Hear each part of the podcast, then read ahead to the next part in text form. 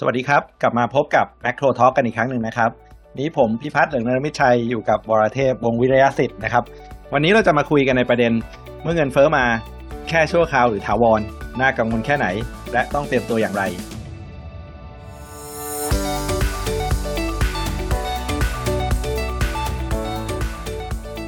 Macro Talks คุยประเด็นเศรษฐกิจไม่ตกเทรนด์กับ KKP Research สวัสดีครับวรเทพ สวัสดีครับพี่นะครับ ครับ ช่วงนี้เราก็ได้ยินประเด็นเรื่องของเงินเฟ้อกันค่อนข้างเยอะเลยใช่ไหมครับ ใช่ครับพี่นะเพราะว่าถ้าไปดูตัวเลขเงินเฟ้อของสหรัฐอเมริกาล่าสุดนะครับ ก็ขึ้นไปกว่า 5%แล้ว ซึ่งมันสูงกว่า กรอบเป้าหมายเงินเฟ้อที่เฟดหรือธนาคารกลางเนี่ยพยายามตั้งใจไว้ว่าอยากให้เงินเฟ้ออยู่สักราวๆ2%ซึ่งในรอบ10ปีที่ผ่านมาเนี่ยไม่เคยเกิน2นะครับ ก็คือเรียกได้ว่าอยู่ในโลกของเงินเฟ้อที่ต่ำมาตลอด10ปี แล้วก็เงินเฟ้อเพิ่งจะเริ่มกลับมาจริง ๆ ในรอบนี้แหละครับแล้วก็ไม่ใช่แค่เงินเฟ้อใช่ไหมครับ แล้วก็หลายคนก็มี expectation ว่าเงินเฟ้อเนี่ยจะสูงอยู่ในระดับที่สูงอยู่สักระยะหนึ่งเลยใช่ไหมครับ ใช่ครับ ถ้าถ้าไปดูตัวเลขที่พอจะบอกในแง่ของการคาดการณ์อนาคต expectation ได้เนี่ยก็5ปีก็อยู่ที่5%กว่า ในขณะที่10ปีนะครับ ก็ยังสูงอยู่ที่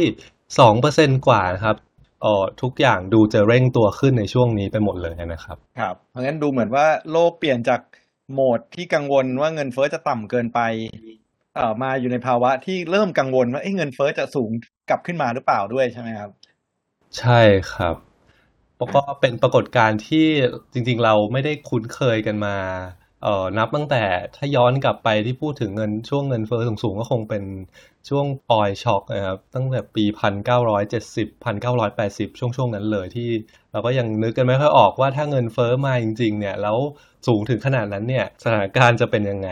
ก็เลยเกิดคำถามว่า ณจุดนี้เนี่ยต่อไปเนี่ยกลายเป็นเงินเฟ้อที่เขาเรียก run away หรือว่า หยุดไม่อยู่เนี่ยแบบตอนนั้นหรือเปล่าครับ ก็จะมาคุยกับพี่นากันเรื่องนี้เหมือนกัน ครับ ใช่ครับ จริงๆผมว่าหลายคนเนี่ยเรียกภาวะสถานการณ์ปัจจุบันเนี่ยอพอเห็นเงินเฟ้อเริ่มสูงขึ้นเนี่ย ย้อนกลับไปมองอวิกฤตน้ำมันอย่างที่วรเทพว่านะครับในช่วง 70 80 ซึ่งช่วงนั้นเนี่ยเงินเฟ้อในสหรัฐเองเนี่ย สูงขึ้นไป 10 กว่าเปอร์เซ็นต์เลยนะครับ สูงขึ้นไปถึง 15เปอร์เซ็นต์ในปีในช่วง 1980 ด้วยซ้ำเพราะว่ามันมีเรื่องของวิกฤตราคาน้ำมันใช่ไหมว่าโอเปกตัดกำลังการผลิตราคาน้ำมันเพิ่มสูงขึ้นอย่างอย่างรวดเร็วเนี่ยนะครับอ่าแล้วก็หลายคนเนี่ยในช่วงนั้นเนี่ยนะครับก็เรียกสถานการณ์ที่เงินเฟ้อสูง แต่เศรษฐกิจไม่ดีเนี่ยว่า stagflation ใช่ไหมฮะก็คือมาจากคำว่า stack แน่นอ่าอ่ากับคำว่า inflation นำมารวมกัน เพราะปกติเนี่ย เราจะคุ้นชินกับว่าเงินเฟ้อเนี่ยมักจะมากับในช่วงที่เศรษฐกิจดีใช่ไหมครับแต่ว่าเราในช่วงที่เศรษฐกิจไม่ดีเนี่ยเงินเฟ้อก็จะต่ำนั้นในสถานการณ์ที่เศรษฐกิจเริ่มจะชะลอตัวลงนะแต่เงินเฟ้อสูงแต่เป็นสถานการณ์ที่คนจะรู้สึกไม่ค่อยสบายใจเท่าไหร่นะฮะเพราะว่าในช่วงที่เศรษฐกิจดีเงินเฟ้อสูงคนก็ยังมีกำลังจับจ่ายใช้สอยมีงานทำอยู่ แต่พอเศรษฐกิจเริ่มเริ่มชะลอลงแต่เงินเฟ้อสูงเนี่ยนะครับก็จะเป็นภาวะที่ ที่ที่เหนื่อยขึ้นมานิดนึงนะครับแต่หลายคนบอกว่าโอ๊ยแต่รอบนี้มันไม่เหมือน 1970 หรอกอย่าไปกังวลขนาดนั้นใช่ไหมฮะว่าเงินเฟ้อคงไม่ได้ขึ้นไปเป็นสิบเปอร์เซ็นหรอกนะหลายคนเลยบอกว่าเรียกครั้งนี้ว่า slowflation ดีไหมอย่าเรียกว่า stagflation เลย เพราะเศรษฐกิจก็ยังไม่ได้แย่เหมือนกันครับ ถ้าเกิดจะพูดถึงเงินเฟ้อรอบนี้นะครับ ผมคิดว่าเอ่อเอ่อน่าจะมาจากสามประเด็นใหญ่ ๆ ใช่ไหมครับ ประเด็นแรกเนี่ยก็คือบอกว่ามันเป็นเอ่อ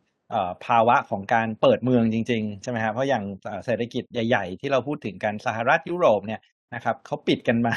เป็นเวลาเกือบปีใช่ไหมครับเขาโดนล็อกดาวน์โดนอะไรคนไม่ได้ออกมาจากบ้านคนไม่ได้ขับรถนะฮะไม่ได้ขึ้นเครื่องบินนะพอ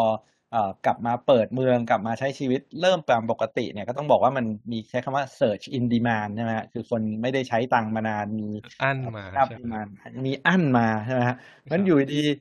อั้นมาเนี่ยนะครับก็ทำให้ดีมามันขึ้นจริง ๆ อันที่สองเนี่ยมันก็มีการกระตุ้นเศรษฐกิจจริงๆใช่ไหมครับก็คือเรื่องของนโยบายการคลังแล้วก็นโยบายการเงินใช่ไหมไม่ว่าจะเป็นการแจกเงินแจกเช็คนะฮะเงินช่วยเหลือคนตกงานพิเศษนะฮะแล้วก็นโยบายการเงินที่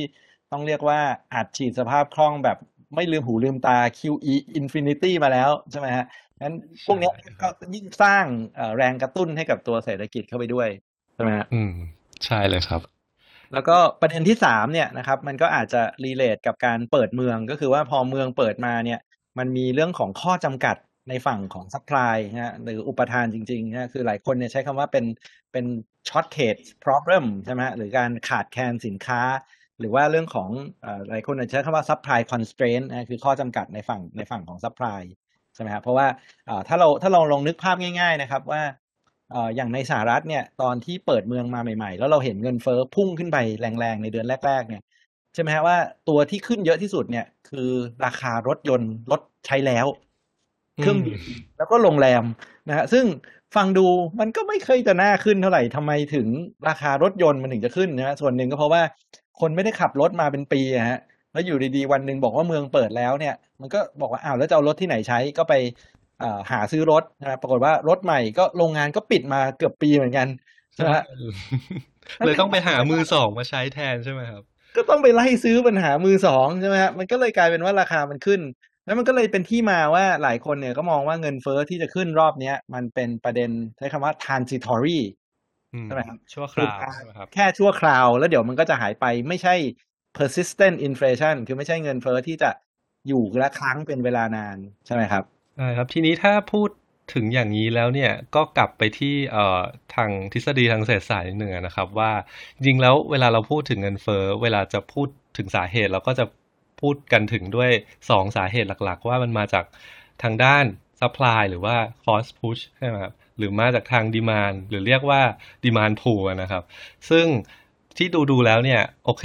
ตอนแรก ๆ มันเหมือน อย่างสองข้อแรกที่พี่ชนะบอกมันเหมือนจะเป็นอ่า demand pull ใช่ไหมครับ แต่ว่าพอหลังๆ จนถึงตอนนี้ที่เราเห็นเนี่ยดูจะเป็น supply ซะมากกว่าใช่ไหมที่ทำให้ปัญหาดูจะเลื้อรังดูจะแก้ยาก ดูจะลุกลามไปหลายๆ อุตสาหกรรมมากๆเลยใช่ไหมครับใช่ครับ แล้วก็ดีมานเนี่ยมันน่าจะเป็นดีมานsurge หรือ demand เร่งตัวขึ้นในระยะสั้นใช่ไหมครับ อย่าง อ่าถ้าบอกว่าการเปิดเมืองเนี่ยสักพักเดี๋ยวมันก็ต้องเข้าสู่ภาวะปกติคงไม่มีใครซื้อรถเก่าไปเรื่อยๆตลอดเวลาใช่ไหมฮะถึงว่าอ่านโยบายการกระตุ้นเนี่ยเดี๋ยวมันก็ต้องค่อยอ่าเริ่มเริ่มทยอยจะถอนแล้วนะครับอืมแต่ว่าปัญหาของเงินเฟ้อที่เราคุยกันเนี่ยนะครับ ดูเหมือนว่าไอ้ปัญหา supply constraint เนี่ยมันจะทำให้เงินเฟ้อเนี่ยนะครับ ที่บอกว่าเป็น transitory หรือชั่วคราว อาจจะ persistent กว่าที่คาดนะครับ ทีนี้ผมเลยอยากจะชวนคุยสี่สี่ประเด็นใหญ่ ๆ ที่เป็นประเด็น supply หรือประเด็นต้นทุนอย่างที่เมื่อกี้วอลว่านะครับ ประเด็นแรกเนี่ยคือประเด็นเรื่องของออพลังงานนะครับ แล้วก็เรื่องของราคาเรื่องของราคาค่าไฟนะครับตอนนี้เราเราเราเราเราจะได้ยินข่าวหลายที่เลยนะครับ ไม่ว่าจะเป็นเริ่มจากเมืองจีนใช่ไหมครับ ที่บอกเมืองจีนตอนนี้ กำลังไฟฟ้าขาดราคาค่าไฟเนี่ยกำลังจะขึ้นนะครับ แล้วก็เอ่อเผลอๆจะต้องแบ่งปันส่วนไฟฟ้าใช้กันนะครับแล้วก็มานั่งดูว่าเอ๊ะมันเกิดอะไรกันขึ้นนะฮะแล้วก็ถ้าเกิดใครไปนั่งดูราคาอย่างเช่นถ่านหินนะครับ ซึ่งปกติเนี่ยเป็นต้องใช้ว่าเป็นเชื้อเพลิงที่คนเขาเลิกใช้กันหมดแล้วใช่ไหมเพราะว่าคน เป็นห่วงเรื่องโลกร้อนเรื่องเอ่อ climate change เนี่ยเรื่องที่มันปล่อยออกมาจากการเผาใช่ไหมแต่ว่ามันเออก็อาจจะ tempting หรือว่าบางประเทศที่อาจจะอยากใช้อยู่เพราะว่าจริง ๆ มันถูกใช่ไหมฮะถ้าเทียบกับพลังงานประเภทอื่น ใช่เลยครับ แต่ว่าประเด็นปัญหามันคือประเด็นเมื่อกี้เลยครับ ว่าทุกคนเนี่ยพยายามจากจะเลิกใช้ใช่ไหมครับเพราะฉะนั้นพอพอทุกคนรู้ว่าเอ่อพยายามที่จะเลิกใช้ถ่านหินเนี่ยนะครับ การลงทุนใหม่ๆ ในเหมืองถ่านหินเนี่ยมันก็ไม่มีถูกไหมครับเพราะว่าสมมติผมเป็นเจ้าของเหมืองเนี่ยเพราะผมรู้ว่าในอีกสิบสิบห้าปีข้างหน้าเนี่ยเราจะเลิกใช้กันหมดแล้วนะครับก็คงไม่มีใครกำลังขยายกำลังการผลิตเผลอๆจะทยอยปิดเหมืองลงด้วยใช่ไหมครับใช่แต่ประเด็นปัญหามันคือลามมาในธีมเดียวกันนะครับพอมันมี demand surge ใช่ไหมครับมันมีการเร่งตัวขึ้นของการความต้องการในการใช้พลังงาน เช่นไอการผลิตโรงงานเริ่มกลับมาเนี่ยนะล่ะแรงงานเอ่อพวก ความการผลิตเนี่ยไม่สามารถทำได้อย่างเพียงพอนะครับ คนหันไปหันมาก็บอกว่างั้นก็ต้องใช้ถ่านหินอยู่ดีในการเร่งผลิตไฟฟ้าปรากฏว่า พอจะไปขยเพิ่มกำลังการผลิตในการผลิตถ่านหิน ปรากฏว่าเหมืองปิดไปหมดแล้วให้ทำไงใช่ไหมฮะเราเลยเห็นนะครับ ราคาถ่านหินซึ่งปกติเนี่ยมันน้อยถูกกว่าแบบห้าสิบเหรียญต่อต่อตันเนี่ยนะครับ ตอนนี้ขึ้นไปเกือบเกือบสามร้อยเลยนะครับสองขึ้นไป surge ขึ้นไปสองร้อยห้าสิบเหรียญต่อตันนะครับ แล้วก็ไปกลายเป็นปัญหาอีกอย่างเช่นในจีนเนี่ยนะครับเขาก็ทะเลาะกับออสเตรเลียมาเป็นเวลานานใช่ไหมฮะทะเลาะเรื่องนู้นเรื่องนี้กันเนี่ย แล้วก็ออสเตรเลียซึ่งเป็นคน supply ถ่านหินให้จีนสมัยก่อนเนี่ยก็งอนนะฮะก็ไม่ส่งถ่านหินให้จีน จีนก็ไม่ซื้อถ่านหินจากออสเตรเลีย พอมาวันเนี้ยเอ่อพอการผลิตถ่านหินในในในจีนเนี่ยมันมีไม่เพียงพอ ตอนนี้ก็ต้องไปเอ่อพยายามที่จะไปซื้อ ก็ต้องกลับไปประสานความสัมพันธ์กันใหม่ หรือจะนำเข้าถ่านหินเยอะๆเพื่อจะไปใช้ support การขาดแคลนที่ต้องใช้ปริมาณมหาศาลในจีนเนี่ยมันก็ไม่ทันใช่ไหมฮะมันก็เลยกลายเป็นว่าใครมีถ่านหินวันนี้เลยทุกคนเลยไล่ซื้อกันไปหมดใช่ไหมครับแต่ประเด็นถามว่าประเด็นเนี้ยมันชั่วคราวไหมมันก็คงชั่วคราวแหละใช่ไหมครับเพียงแต่ว่าในระยะสั้นเนี่ยมันอาจจะใช้เวลาสักพักในการไปเปิดเหมืองถ่านหินใหม่ หรือว่าส่งเอ่อเอ่อถ่านหินที่มีในอินโดนีเซีย หรือออสเตรเลียไปหาพื้นที่ที่ต้องการอย่างเช่นในเมืองจีนใช่ไหมครับครับ แล้วก็ตอนนี้พอขึ้นเนี่ยนะครับราคาถ่านหินขึ้นเนี่ยมันก็ไม่ใช่แค่เมืองจีนที่เดียวละนะครับในอินเดียเองเนี่ยตอนนี้ก็เริ่มจะมีปัญหา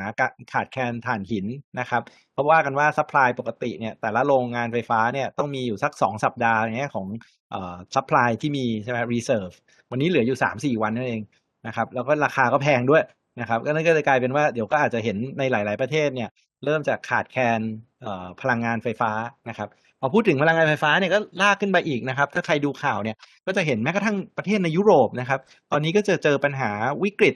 ไฟฟ้าเหมือนกันนะครับ แต่คนละประเด็นกันคือในจีนและอินเดียเนี่ยใช้ถ่านหินกันค่อนข้างเยอะ แต่ว่าในยุโรปเนี่ยใช้แก๊สนะครับ แต่พอราคาพลังงานมันขึ้น ราคาน้ำมันขึ้นถ่านหินขึ้นเนี่ยตัว LNG เนี่ยก็ขึ้นไปด้วยใช่ไหมครับ แล้วเราก็เห็นเลยว่าเอ่อ LNG ปกติมันไม่ได้ส่งกันง่ายๆนะครับ ในยุโรปเนี่ยก็ใช้ท่อแก๊สนะครับ ส่งมาจากรัสเซีย นะครับ ซึ่งก็มีปัญหาว่าท่อแก๊สไม่พอหรือว่ารัสเซียปั่นราคาอะไรพวกนี้นะครับ ในยุโรปเองก็เริ่มมีปัญหาว่าราคาต้นทุนการผลิตพลังงานเนี่ยก็สูงขึ้นเหมือนกันนะครับเลยกลายเป็นปัญหาวิกฤตพลังงานในหลาย ๆ ที่เลยนะฮะซึ่งซึ่งคนส่วนใหญ่ก็ไม่นึกว่ามันจะเกิดนะครับ หลายอย่างเนี่ยมันก็อย่างที่ว่านะครับ ทุกคนเชื่อแหละว่ามันเป็นปัญหาชั่วคราวเพราะสุดท้ายเดี๋ยวมันก็ส่งกันได้ใช่ไหมครับ แต่ว่า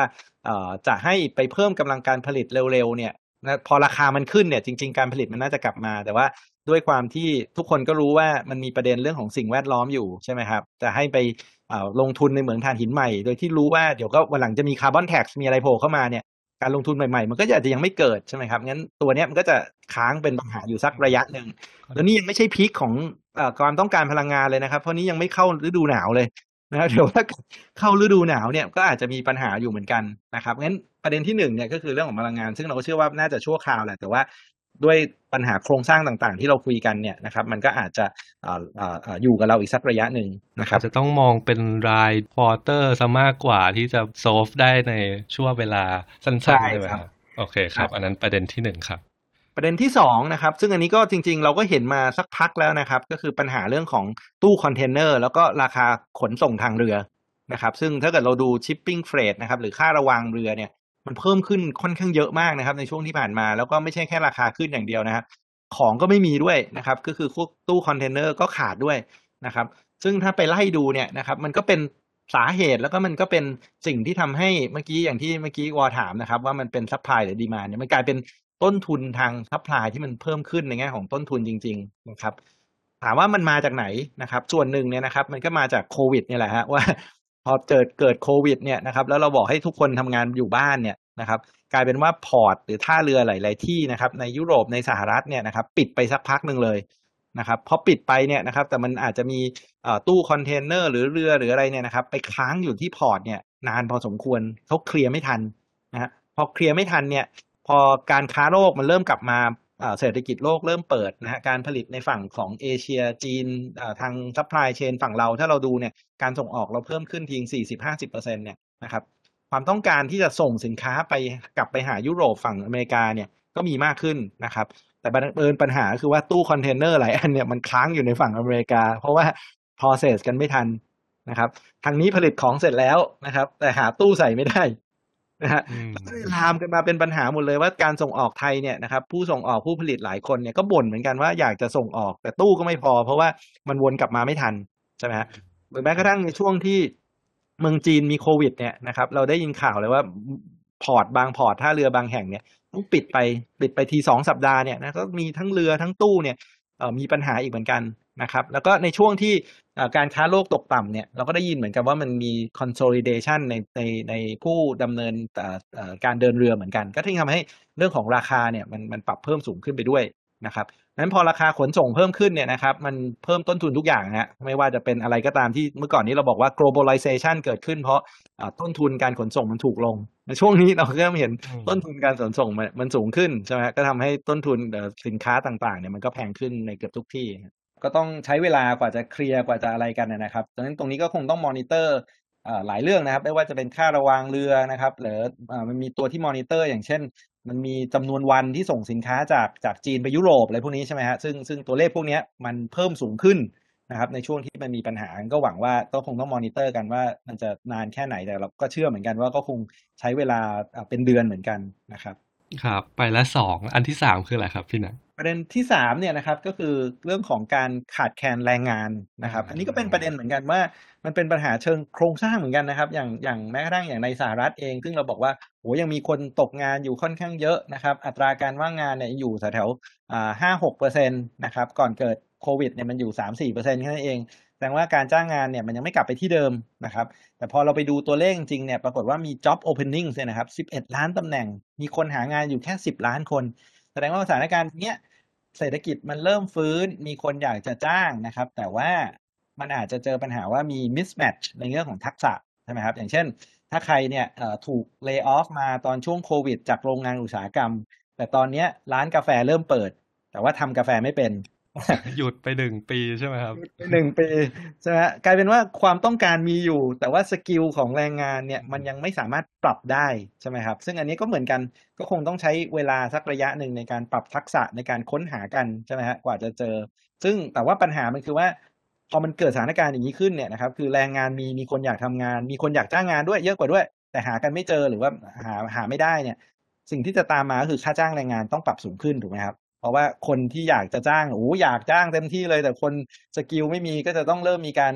ดึงตัวกันแย่งตัวกันซื้อตัวกันใช่ไหมครับ วันนี้เราก็จะได้ยินในหลายอุตสาหกรรมอย่างในสหรัฐเป็นเฉพาะอย่างยิ่งเนี่ยก็ต้องเริ่มปรับมินิมัมเวจค่าจ้างขั้นจำที่จ้างและนะครับ หรือว่าต้องหา signing โบนัสหาอะไรมาให้กันนะครับ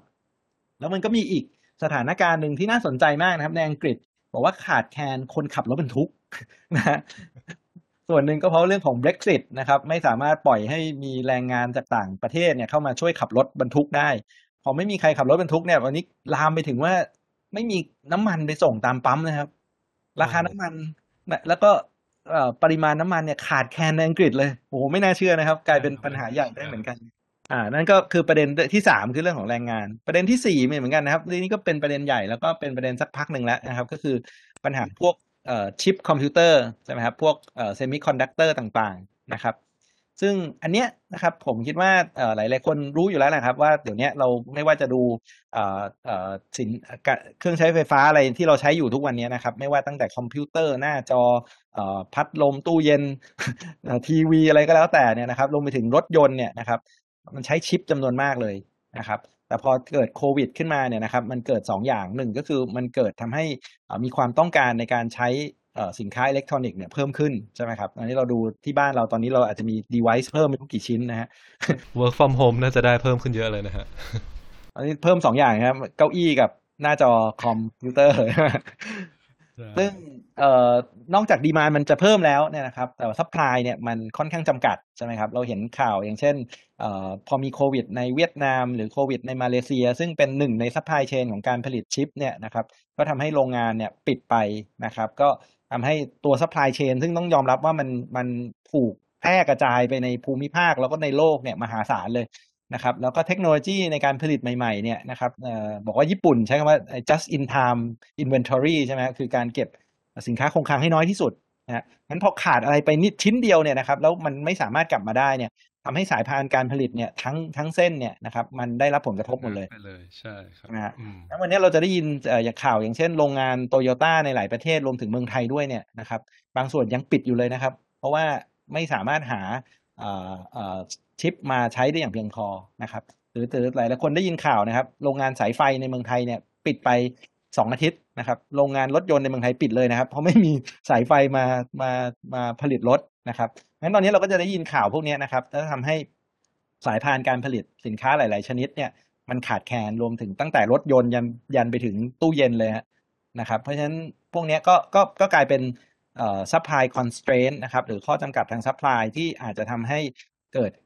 ภาวะสินค้าขาดแคลนแล้วก็ราคาปรับขึ้นได้เหมือนกัน ก็เป็นต้นเป็นต้นต้นสาเหตุอันนึงที่ทำให้ อย่างเมื่อกี้ว่านะครับว่าสาเหตุของราคาสินค้าเพิ่มขึ้นหรือเงินเฟ้อเนี่ยนะครับที่มาจากด้านต้นทุนเนี่ยครับ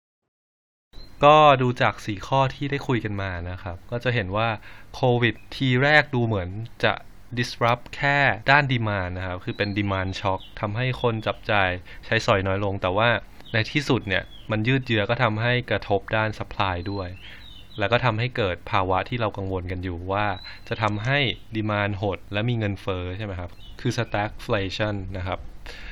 ทีนี้เนี่ยทุกคนก็จะจับตามองธนาคารกลางแล้วใช่ไหมครับ ในฐานะผู้ดำเนินนโยบายการเงิน เพื่อควบคุมเสถียรภาพด้านราคา ว่าต่อไปเนี่ยเขาจะมี action อะไรบ้างในการมาจัดการเรื่องเหล่านี้นะครับ และ action เหล่านั้นเนี่ยมันจะส่งผลต่อเศรษฐกิจแล้วก็การลงทุนในระยะถัดไปยังไงบ้างครับ ครับได้ครับ ก็อันจริง ๆ อันนี้เป็น key สำคัญเลยนะครับ แล้วก็อย่างที่คุยกันนะครับว่า stagflation หรือ slowflation เนี่ยปัญหาที่มันเกิดขึ้น 2 เรื่องใหญ่ๆนะครับอันที่1เนี่ยนะครับมันเกิดขึ้นกับตัวธุรกิจเองใช่ไหมครับเพราะว่าคำว่า stagflation หรือ slowflation เนี่ยก็คือแปลว่า พอมันมีราคาสินค้าปรับสูงขึ้นนะครับต้นทุนการผลิตสูงขึ้นนะครับแต่ว่าผู้ผลิตเนี่ยนะครับหรือว่าผู้ประกอบการเนี่ยอาจจะไม่สามารถส่งผ่านต้นทุนที่สูงขึ้นไปหาผู้บริโภคได้เพราะเศรษฐกิจมันไม่ได้ดีขนาดนั้น ใช่ไหมฮะงั้นก็จะกลายเป็นว่าเอ่อ margin นะครับหรือว่าส่วนต่างกำไรของบริษัทเนี่ยมันอาจจะได้รับผลกระทบนะครับโดยเฉพาะยิ่งถ้าเราดูเนี่ยถ้าใครที่ใช้ต้นทุนพวกสินค้าที่มันแพงขึ้นไปแล้วใช่ไหมครับอย่างเช่น ถ้าโรงงานที่ต้องใช้น้ำมันต้องใช้ถ่านหิน ต้องใช้แก๊สธรรมชาติเนี่ยช่วงนี้ถ้าไม่สามารถส่งผ่านราคา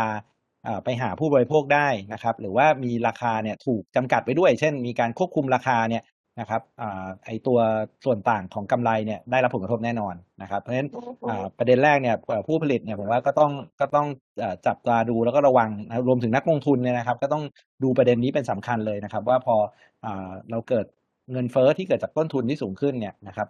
บริษัทประเภทไหนนะครับที่สามารถที่จะส่งผ่านต้นทุนที่แพงขึ้นไปได้นะครับ ไปหาผู้บริโภคนะครับหรือหรือหรือผู้ผู้ซื้อรายต่อไป นะครับงั้นใครที่อยู่ต้นน้ำก็อาจจะสบายนิดนึง ใครอยู่ปลายน้ำลงมานะครับแล้วรับต้นทุนแพงๆไปแต่ส่งผ่านต่อไม่ได้เนี่ย ก็อาจจะเหนื่อยหน่อยนะครับ นั่นคือประเด็นที่หนึ่งนะครับ ประเด็นที่สองเนี่ยคือมันทำให้ธนาคารกลางเนี่ยนะครับ เหนื่อยเลยนะครับ เพราะอย่างที่อย่างที่คุยกันนะครับ ปกติสภาปกติเนี่ยคือเศรษฐกิจดีเงินเฟ้อสูงเศรษฐกิจแย่เงินเฟ้อต่ำนะงั้นเอ่อธนาคารกลางก็จะมาเร่งหรือมาเหยียบเบรกกับเศรษฐกิจนะครับ โดยไม่ต้องคิดอะไรมากนะครับ แต่พอเกิดภาวะที่ เศรษฐกิจไม่ค่อยจะดีขนาดนั้นนะครับแต่เงินเฟ้อสูงเนี่ยนะครับก็ต้องคิดหนักแล้วฮะว่าจะทำไงนะครับเพราะถ้าเกิดรีบขึ้นดอกเบี้ยไปหน่อยนะครับมันอาจจะไปทำให้เศรษฐกิจเนี่ยชะลอตัวหนักจนเกินไปนะครับแล้วอาจจะทำให้เกิด recession นะครับในที่สุดนะครับงั้นก็ต้องอมีจะใช้ว่า trade off ใช่ไหมครับหรือหรือเอ่อการเลือกใดอย่างใดอย่างหนึ่งนะครับแต่ key challenge นะครับของธนาคารกลางเนี่ยก็คืออย่างที่ว่านะครับเข้ามาเร็วเกินไป นะครับมาคิวเรื่องของ recovery ทำให้การ recovery เนี่ยการฟื้นตัวเศรษฐกิจเนี่ยไปต่อไม่ได้นะครับแต่ถ้าไม่ทำอะไรเลยนะครับปล่อยให้เงินเฟ้อสูงไปนานๆเนี่ยนะครับมันจะอาจจะเกิดสถานการณ์คล้ายๆ 1970 เนี่ยนะครับที่พอเงินเฟ้อสูงเป็นเวลานานเนี่ยการคาดการเงินเฟ้อเนี่ยมันก็จะรู้สึกว่าเอ้ยเงินเฟ้อมันจะสูงไปเรื่อยๆนะครับงั้นไอการตั้งราคาสินค้านะครับหรือการตั้งค่าจ้างเนี่ยนะครับอย่างเช่น สมมุติถ้าผมคิดว่าเงินเฟ้อเนี่ยมันเป็นการชั่วคราว เดี๋ยวมันจะกลับมาอยู่โตขึ้น 2%เเวลาผม negotiate ค่าจ้างแรงงานเนี่ยผมก็อาจจะไม่ได้ขอแรงงานค่าค่าจ้างแรงงานขึ้นสูงมากขนาดนั้น แต่ถ้าเกิดผมรู้สึกว่าเอ้ยเดี๋ยวเงินเฟ้อมันจะขึ้นไป5% 6%แล้วค้างอย่างนั้นเป็นเวลานานเนี่ยนะครับผมก็อาจจะขอเงินเดือนขึ้นเยอะหน่อยนะครับพอเงินเดือนขึ้นเยอะเนี่ยมันก็ทำให้ต้นทุนการผลิตสินค้าเนี่ยสูงขึ้นไปอีกนะนั้นบริษัทก็ต้องตั้งราคาให้สูงขึ้นไปอีก มันยิ่งทำให้อ่อเรื่องของ เขาใช้คำว่า wage price spiral ใช่ไหมคือคือวงจรที่จากราคาสูงทำให้ค่าจ้างแรงงานสูงต้นทุนการผลิตสูง ราคาสูงต่ออะไรเงี้ยจะกลายมาเป็นประเด็นนะครับ เพราะฉะนั้นสิ่งที่ท้าทายธนาคารกลางเนี่ยก็คือทำยังไงให้ไม่มีการกระตุ้นหนักเกินไปแต่ในขณะเดียวกันก็ต้องออกมาปรามปรามนะครับไม่ทำให้เงินเฟ้อที่สูงเนี่ยนะครับเข้าไปหา การคาดการเงินเฟ้อที่สูงไปด้วย ซึ่งอันนี้เป็นเป็นประเด็นที่สำคัญนะครับงั้นสิ่งที่เราควรจะมอนิเตอร์เนี่ยนะครับก็คือต้องดูว่าธนาคารกลางแต่ละที่เนี่ยนะครับมองยังไงนะครับในประเด็นเรื่องของเงินเฟ้อ นะครับซึ่งสุดท้ายกลับไปเนี่ยผมคิดว่าธนาคารกลางก็คงต้องดู development ในเรื่องของตัวเงินเฟ้อเองนะครับ development ในเรื่องของค่าจ้างแรงงานนะครับค่าเช่าบ้านอะไรพวกนี้ซึ่งมันจะบอกถึง underlying เอ่อ price pressure หรือว่าเอ่อการกดดันเรื่องของราคานะครับรวมไปถึงที่สำคัญก็คือการคาดการเงินเฟ้อครับว่าถ้าเกิดการคาดการเงินเฟ้อเนี่ยมันอยู่ในระดับสูง แล้วมันไม่ลงง่ายๆสักทีเนี่ยมีความเป็นไปได้เหมือนกันที่ธนาคารกลางเนี่ยคงจะต้องถอนการกระตุ้น แล้วเผลอๆจะต้องเริ่มแตะเบรกในการขึ้นอัตราดอกเบี้ยนะครับ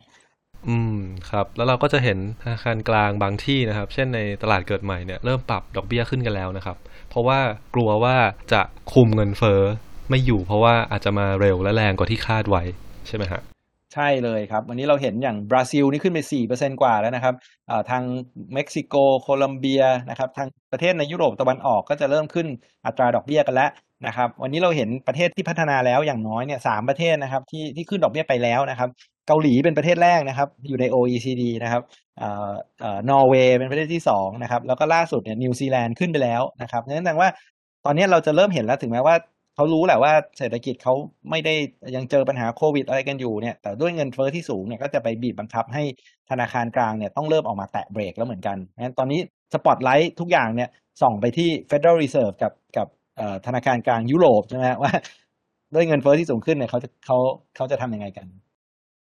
งั้นแสดงว่าท่าทีของเฟดที่จะผ่อนคลายน้อยลงเนี่ย น่าจะส่งผลให้ asset price ต่างๆ ที่เคยได้รับอานิสงส์จากการกระตุ้นอย่างมหาศาลของเฟดในช่วงที่ผ่านมาครับ แล้ว perform ดีมากเนี่ย เทรนพวกนี้อาจจะชะลอลงหรือเปลี่ยนทิศไปก็ได้ใช่ไหมครับ ในระยะหลังจากนี้ ใช่เลยครับ เพราะว่าส่วนหนึ่งเนี่ยนะครับ asset price หลายๆตัวเนี่ย ขึ้นไปอยู่ใน valuation ที่ที่สูงมากใช่ไหมครับ ส่วนหนึ่งก็เพราะว่ามีสภาพคล่องเข้ามาอย่างต่อเนื่อง แล้วก็อัตราดอกเบี้ยอยู่ในระดับต่ำนะครับ แต่หลังจากเนี้ยนะครับถ้าเฟดเริ่มต้องถอนการกระตุ้นนะครับ ซึ่งมุมมองเราเนี่ยก็คือคิดว่าเฟดก็คงจะเริ่มประกาศลดการทำ QE นะครับทุกวันนี้ยังซื้ออยู่เลยนะครับ เดือนละแสนสองหมื่นล้านเหรียญใช่ไหมฮะเราเชื่อว่าในเดือนพฤศจิกาปีเนี้ยนะครับจะเริ่มทยอยลดลงแล้วนะครับ แล้วก็น่าจะเสร็จแถวๆช่วง กลางปีหน้านะครับแล้วหลังจากนั้นเนี่ยก็อาจจะเริ่มขึ้นอัตราดอกเบี้ยนโยบายครั้งแรกเนี่ยนะครับน่าจะเป็นช่วงปลายปีนี้หรือต้นปีหน้านะครับนั่นคือนั่นคือมุมมองเราเนี่ยแต่ว่าดอกเบี้ยเนี่ยคงจะค่อยๆ ขยับขึ้นนะครับ ตอนนี้เราก็เริ่มเห็นแล้วว่า bond yield สิบปีของสหรัฐเนี่ยเริ่มขยับขึ้นแล้วนะครับ แล้วก็เราเชื่อว่าเมื่อเฟดเลิกทำ QE เนี่ยนะครับอัตราดอกเบี้ยเนี่ยอาจจะขยับขึ้นไปใกล้เคียงกับ การคาดการณ์เงินเฟ้อซึ่งวันนี้อยู่ประมาณสักสองเปอร์เซ็นกว่านะครับงั้นก็อาจจะเห็นดอกเบี้ยระยะยาวเนี่ยค่อยๆขยับขึ้นพอดอกเบี้ยระยะยาวขยับขึ้นเนี่ยมันก็จะไปกดดันทำให้เรื่องของ valuation ของราคาสินทรัพย์เนี่ยมันถูกกดดันเหมือนกัน ก็มีความเป็นไปได้ที่เราอาจจะเห็นเอ่อพวก asset ที่มี valuation แพงๆนะครับถ้าไม่ได้รับการ support จากกำไรที่มันดีขึ้นเนี่ยนะครับอาจจะได้รับแรงกดดัน แล้วก็มี correction ในพวกนั้นได้เหมือนกันใช่ไหมแล้วก็ต้องระวังอย่างที่วอร์เทพว่าเลยครับก็คือพวกเอ่อ พวกสินทรัพย์ประเภทพวก fixed income นะครับสินทรัพย์ประเภทที่มี valuation แพงๆนะครับสินทรัพย์ที่มันมี duration อ่ายาวๆนะครับรวมไปถึงพวกหุ้นในกลุ่มเทคโนโลยีอะไรพวกเนี้ยนะครับก็เป็นสิ่งที่คนจะต้องเอ่อระมัดระวังนะครับครับนั่นก็คือ Macro Talk ของเราในวันนี้นะครับ ก็กดไลค์กด subscribe กันได้นะครับสำหรับวันนี้สวัสดีครับ สวัสดีครับ Macro Talks คุยประเด็นเศรษฐกิจไม่ตกเทรนด์กับ KKP Research